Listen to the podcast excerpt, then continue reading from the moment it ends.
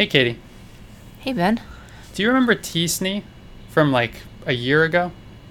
Oh, yeah. T stochastic neighbors embedding. Uh, who could forget? T distributed Well- stochastic neighbor embedding. Excuse T. Uh, whoa. Okay. So this is going to be a callback episode. No lie, blur, but we'll diverge and see. That doesn't make any sense until you hear what we're talking about. You are listening to Linear Digressions. So that was what you told me- callback, no lie, blur, lie, blur, but we're we'll gonna diverge. diverge. Right. from the yeah from the pre okay so we're talking about what it, what it's called callback libeler divergency callback, libler divergence. Yeah, or And you told me KL that. divergence. you told me that and then i had to make up a pun so this is this is me apologizing immediately after saying that monstrosity callback libeler That wasn't divergency That, that was that wasn't that bad. Yeah, KL divergence. Uh, to Oh, to K- to its KL. friends. Yeah, KL. like callback spelled with a k Yes, whoa because it's named after uh, a person. I assume. oh Callback. got it not like call back but callback Yeah, got it. that's it right. And so this is this is a it comes to us originally from information theory actually, um, and it's a way uh, originally within information theory of thinking about compression. So Can I can I Yes. ask you real fast what is what does information theory actually mean? Oh, that's an interesting question. Um, Because I hear that term all the time, and I I never I just kind of nod my head. and I'm like, mm-hmm, yeah, yeah, sure. yeah. Can I backburner that for a little bit and give an explanation of like what information is with reference to uh, some data, and then we'll try to say like what Yeah, information totally. studies. Okay, Well, we'll start with the first word. sure. okay, go ahead. Okay. So when you're studying information theory, one of the most important quantities that you will be working with is this is this um, thing called entropy. And this is a little bit confusing for me as a physicist for a long time because there's also a thing in physics called entropy, and they're sort of related, but they're not the same thing, strictly speaking. So if you're a physicist and you're scratching your head a little bit, the analogy here is there's an analogy, but it's not a perfect um, verisimilitude. And this is v- verisimilitude. Yeah. Okay.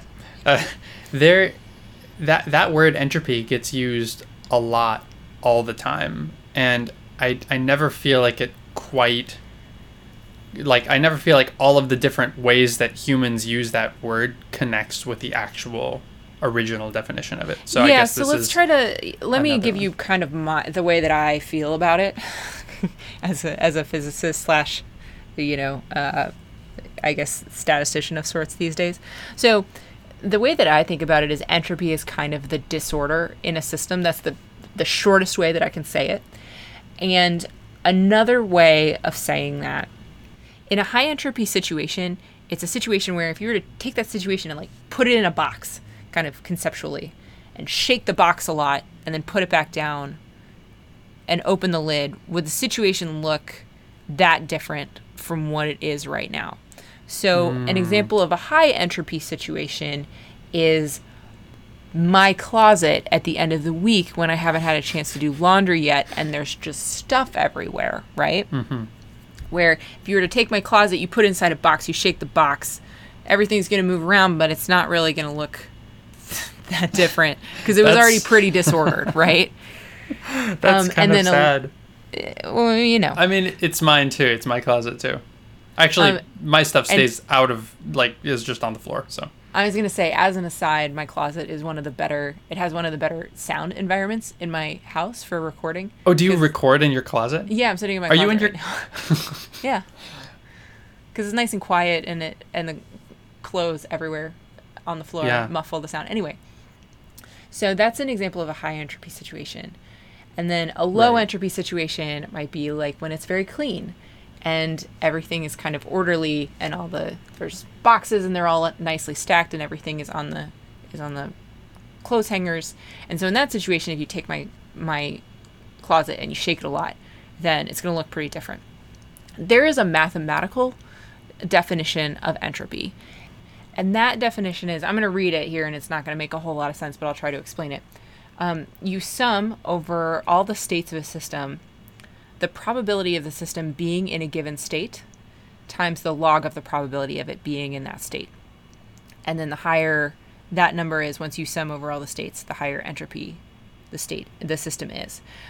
So let me talk about this now that I've read that formula in the context of information theory and and it might start to make a little bit more sense. The entropy is we said the sum over all of the states, the probability of the system being in a certain state times the log of the probability of that state. Um, let's imagine that you're thinking about two different distributions, and let's say the distributions concretely are it's the income, it's an income distribution, and one of them is the income of let's say Sweden, right? So it's a com- it's a country that has like fairly even distribution of income across the country. Some people are wealthier, some people are not as wealthy, but Sweden is not known for having huge amounts of inequality, right? So that's one distribution we could think about. And then the other one is let's say it's the income distribution of Brazil. Right? So Brazil, you have a lot of people who are pretty poor, and then you have a few people who are very, very wealthy. And there's kind of a very broad range of incomes that you can have and a lot of inequality across how many people are in each of the different income buckets. Does that make sense? Mm-hmm. And so let's say that in Sweden and Brazil, everyone makes in both countries between $50,000 and $100,000. But in Sweden, you have 20% of the population means makes between 50 and 60, 20% makes between 60 and 70, another 20% between 70 and 80. So it's it's a flat distribution between 50 and 100 concretely. And in Brazil, again, same min, same max, but you have 90% of the population making 50 you have uh, let's see you have 10% left so let's say like uh, 5% of it makes between 60 and 70 you have 3% of it that makes between 70 and 80 right so it's like falling off very steeply and you have it's not equally spread mm-hmm. in this situation we would say that sweden is high entropy and that brazil is low entropy because Sweden things are kind of if you were to take all the people in Sweden and like shake around the income distribution and allow all the marbles to kind of like settle out, then you'd still end up with something that's like kind of flat. People might move around from bucket to bucket, but the buckets would still stay, you know, fairly mm. flat. Whereas in Brazil, it has this very particular arrangement where you have a lot of people over here and just a few people over here.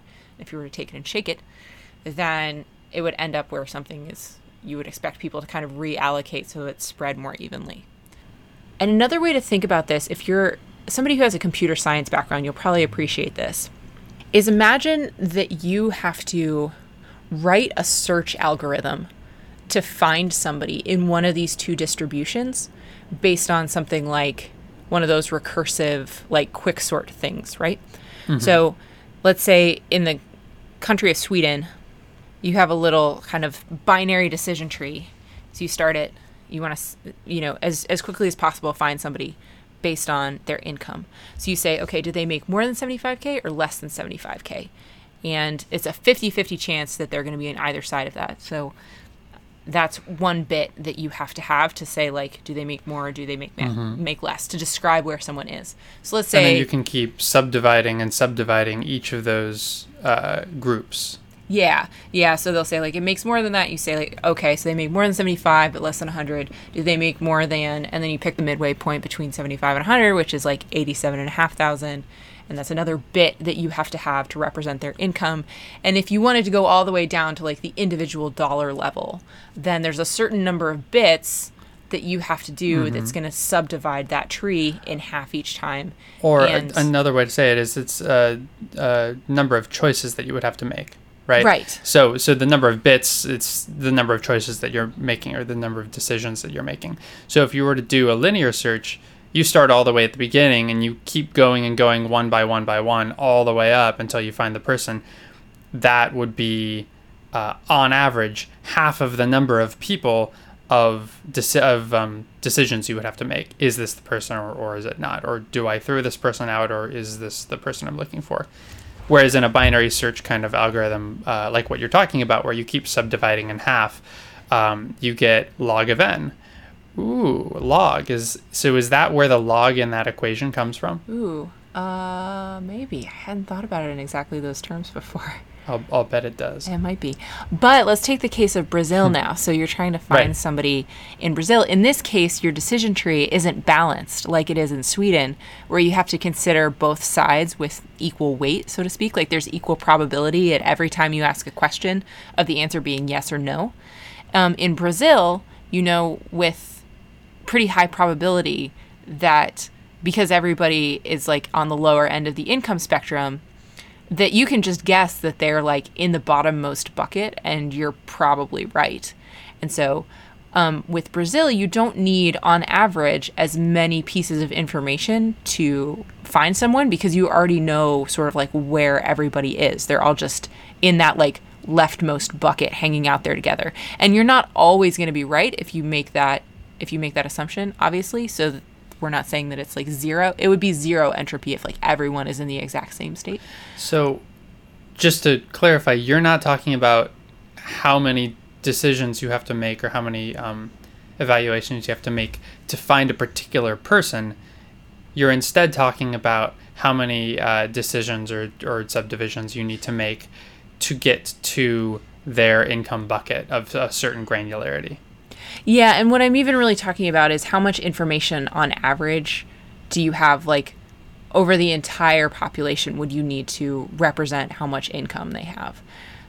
So, in other words, in the Brazil case, you would say that 90% of the time you really only need you can just guess like the lowest income bucket and that's going to work and that another 10% of the time you would need more information to like figure out that you were in one of those higher buckets and then which of the higher buckets you were in. But because that's only 10% of the time that's receives sort of proportionally less weight in that entropy formula than the 90% that's really easy to find. Whereas in Sweden because you have equal probability of ending up in any of the buckets you weight the possibility of all of them equally so you don't get any advantage from having some of them that are like effectively lighter. They don't have as many people in them. Um, that doesn't happen in Sweden, and so there aren't really any buckets that you can ignore the way that you can like to first order ignore a bunch of buckets in Brazil. And so that's why we say that. Um, so Brazil is going to be lower entropy, Sweden is going to be higher entropy, and that transfers to sort of the amount of information that we have in that in that distribution, or how much information it would, how many bits you would need to encode that information. And so the the connection that we have here is if you have a high entropy distribution, then you need more bits in order to encode that information which means that it has, we say the distribution has more information. So, information is kind of a technical term when I say it here. And that corresponds to stuff being more evenly spread out in general, although that's like a little bit less germane. So, anyway, information theory, to answer the question that you asked off the bat, is studying the idea that there's this thing called information uh, which is, as we said, kind of represented by how much, how many bits would you need to like represent something that comes from this distribution, or how many bits are would you need to represent a single individual example, and then studying the properties of of those kinds of situations. So, in other words, information theory is particularly interesting if you're trying to find out uh, the optimal way to encode some pieces of information, trying to figure out the optimal way to compress something. So, compression, the name of the game is you want to reduce the number of bits that you that it takes for you to store something or to transmit something, but you don't want to lose information or you want to minimize the amount of information that you lose. So, depending on what the distribution is, let's let's say in the case of, of a statistical distribution, depending on what that distribution is like, there might be many different ways that you can encode it, and some of them will be extremely high loss, but some of them might also be pretty low loss, and you're not going to lose that much fidelity when you compress it. And so the name of the game in information theory or in compression is trying to figure out for any given stream of bits or for any given distribution, is there a way that we can find a simpler representation, but that minimizes the amount of information that we lose when we do mm-hmm. that compression. Does that sort of make sense? Yeah. So we're talking not about necessarily compressing really well and, and doing a good job with that, but more measuring the success, I guess, of our compression. Yeah, it's just basically like what does it mean to compress something really well? And the mm-hmm. answer is that you can't tell the difference. So, in other words, I can imagine something that, like a really big, let's imagine that I, I took out my phone right now and I set it to its highest resolution setting. So, lots and lots of bits of information I'm going to record here. And I take, I turn out the lights in my closet and I like take a picture of the inside of my shoe or something, right? Like, there's, it's not an interesting picture.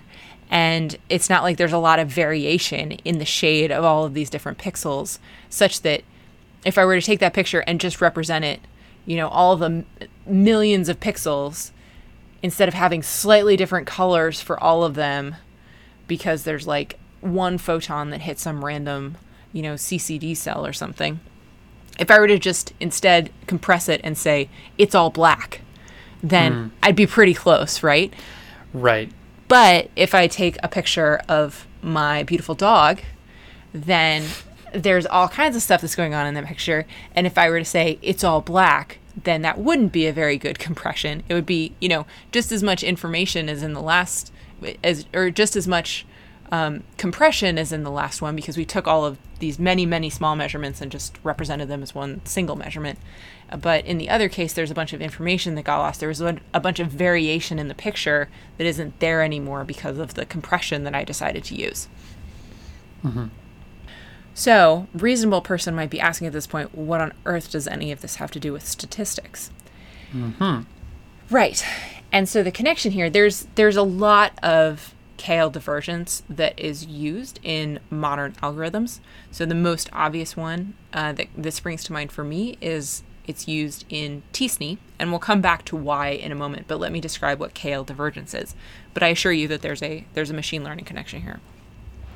So KL divergence is tackling that question of we have the picture of the inside of my shoe and we have the picture that is all black.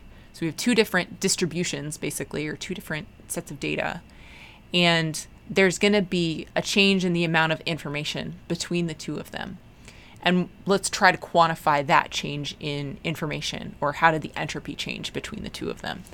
And so Kullback-Leibler divergence is just saying that instead of saying the entropy is the probability times the log of the probability summed over all the states, um, Kullback-Leibler divergence is the probability divided by the log of the probability of the one distribution divided by the probability of the other distribution. And so this is this is something that's like worth looking up if you ever want to actually use it just to make sure that you get the equation right. Um, Yeah. But the getting, heuristic getting an equation from a podcast and then using it, that's probably not the right way not a good to time. do it. Um, but the sort of a heuristic way of thinking about it is how many bits of information do we expect to lose by taking distribution A or picture A and instead representing it with picture B. How many how much information do we lose in that compression process? And ideally you want to minimize the amount of information that you're losing while still keeping that second that second uh, that second picture, that second distribution, still keeping it like reasonably simple and making it a good compression in the sense that it's smaller. So Kullback-Leibler divergence, in other words, is a way of saying how how good was my compression? What do we mean when we say I had a good compression? Well, what this means in a very technical sense is I didn't lose a lot of information. And so, the thing that that's interesting for is that in the case of TSNE, for example, what you're trying to do in TSNE is it's a, a, a dimensionality reduction technique for the purposes of visualizing very high dimensional data. So you start with a situation in which you have data or a distribution. It's, if it were two dimensions, you could represent it as a picture, maybe. Mm-hmm. Well, if you had it in two dimensions, that would make a lot of sense because it's already visualizable. Let's say it's a thousand dimensions and you want to represent it in two dimensions. So you have your thousand dimensional distribution, that's sort of picture A. Picture B is your two dimensional data set. And you want picture B, the two dimensional one, mm. to have a as small of a Kullback-Leibler KL divergence with the first one as possible. because what that's saying Got is it. that that two-dimensional one is not as, as much as possible it's minimizing the information loss as you go through that dimensionality reduction transformation Right. So just just as you take your picture of your shoe in your closet um, and compare that with just a solid black image and try to figure out the difference, and just as you might take the picture of your dog and some compressed version of the picture of your dog, uh, now you're actually comparing your 100 dimensional thing with your two dimensional visualization of it or representation of it. That makes a lot of sense. Yep. Yep. And so KL divergence tells you sort of how much how much of a price you've paid for that compression. And and so what you want to do is you want to minimize the KL divergence, which says basically you have you're as, as sort of high fidelity as, as you can be given what it is you're trying to do. Um, and then there's other applications of KL divergence as well, sometimes in the case of specific algorithms, even. So if you think about it, what a model is very often trying to do is you have many, many training examples that you're trying to learn from. And in general, when you're training a machine learning model, you're trying to find patterns in the data, you're trying to find mathematical rules or statistical rules within the data that are simpler than the data itself, right? Is it's something like an equation instead of a thousand individual points. But that that equation is supposed to represent an underlying pattern that's present in the data so that you can just learn the pattern then you learn the pattern to like figure out what's going to happen in future cases. So in some ways there's compression if you think about it going in on inside of machine learning algorithms because they're trying to find this simpler representation of this very complex thing called your training data set and so sometimes uh, in the inside guts of these algorithms like in certain types of neural nets and things like this what you're sometimes doing is trying to tune the model's representation of the data to minimize its KL divergence with the data itself. And then when you're minimizing that represent or when you're minimizing that divergence, the KL divergence is where you're saying my algorithm or my model as much as possible is not losing information relative to if I were just sitting here and using the data as a lookup table, so to speak. Hmm, got it. So so basically, KL divergence is your um, insight into how well your model is doing, uh, or your evaluation mechanism for how you how well your model is doing. And of course, if you don't have a way of evaluating how well your model is doing, there's no way to optimize your model. Yeah, it can be. So, you know, a lot of models are still the big thing they're trying to optimize for is maybe like root mean squared error or accuracy or, you know, these things that are a little bit more familiar. But sometimes on the inside, when they're dealing with more complex kind of midway points, it, trying to get toward something that's as accurate as possible overall, you have to make a lot of small decisions about how to represent things on the inside of the model. And very often KL divergence can be something that you can use there for those for those small steps because what it's basically saying is yeah, things are getting simpler on the inside here, but they're as much as possible not getting simpler in a way that like makes it overly simplified. So, although I kind of get the big point of it, I do feel a little bit like I'm picking my brain up off the floor. we uh, went into a lot of stuff. Yeah, I feel that way too.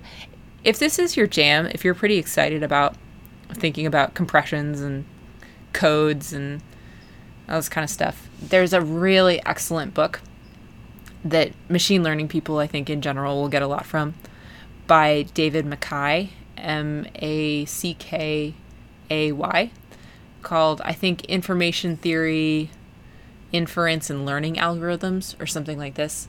And uh, it's very very good. So if you're excited about information theory that is definitely the place to start. It's super readable and extremely fun. And he talks about this and at, at some point there's like an optimization chapter where he talks about why it's from an information theory point of view it's ideal to have um, reproduction between two parents instead of one or three and just all kinds of like weird Wow, stuff like that wow. it's uh, you know how how uh how different kinds of compression algorithms and stuff like that work, of course. It's super cool. Anyway, it's a really good book. So if you like this, David MacKay's book is the place to go. Cool.